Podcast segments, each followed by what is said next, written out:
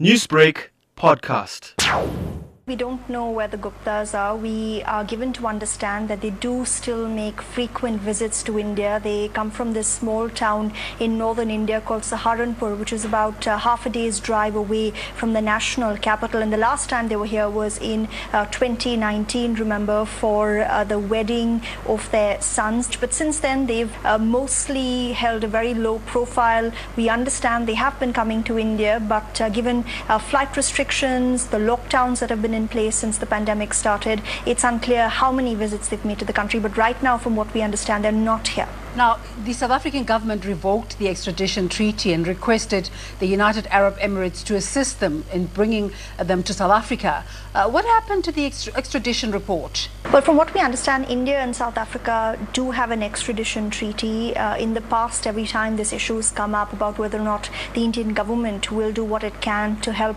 South Africa bring the Guptas uh, home and uh, prosecute them in the state capture uh, inquiry, India has always said it's uh, willing to help. Uh, you know, from what we understand right now, this uh, this message to the Interpol to execute the arrest warrants that are out for the Guptas and their wives uh, is something that will follow the following process.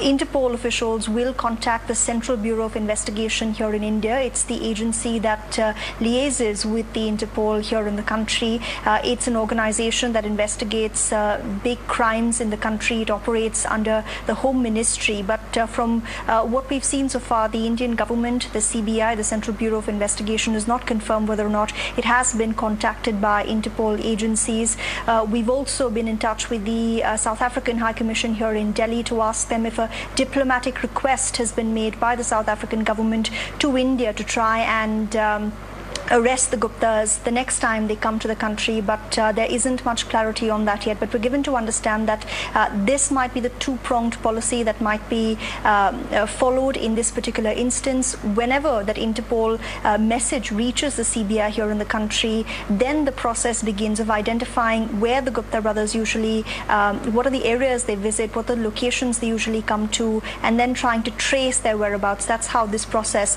we're given to understand, is going to be executed. Do you think the authorities in India and the UAE will cooperate with Interpol this time? India has said it will cooperate. Uh, I think the problem here is the fact that South Africa does not have an extradition treaty with the United uh, Arab Emirates, and that's where the Gupta brothers are reportedly stationed, have been for the last several years.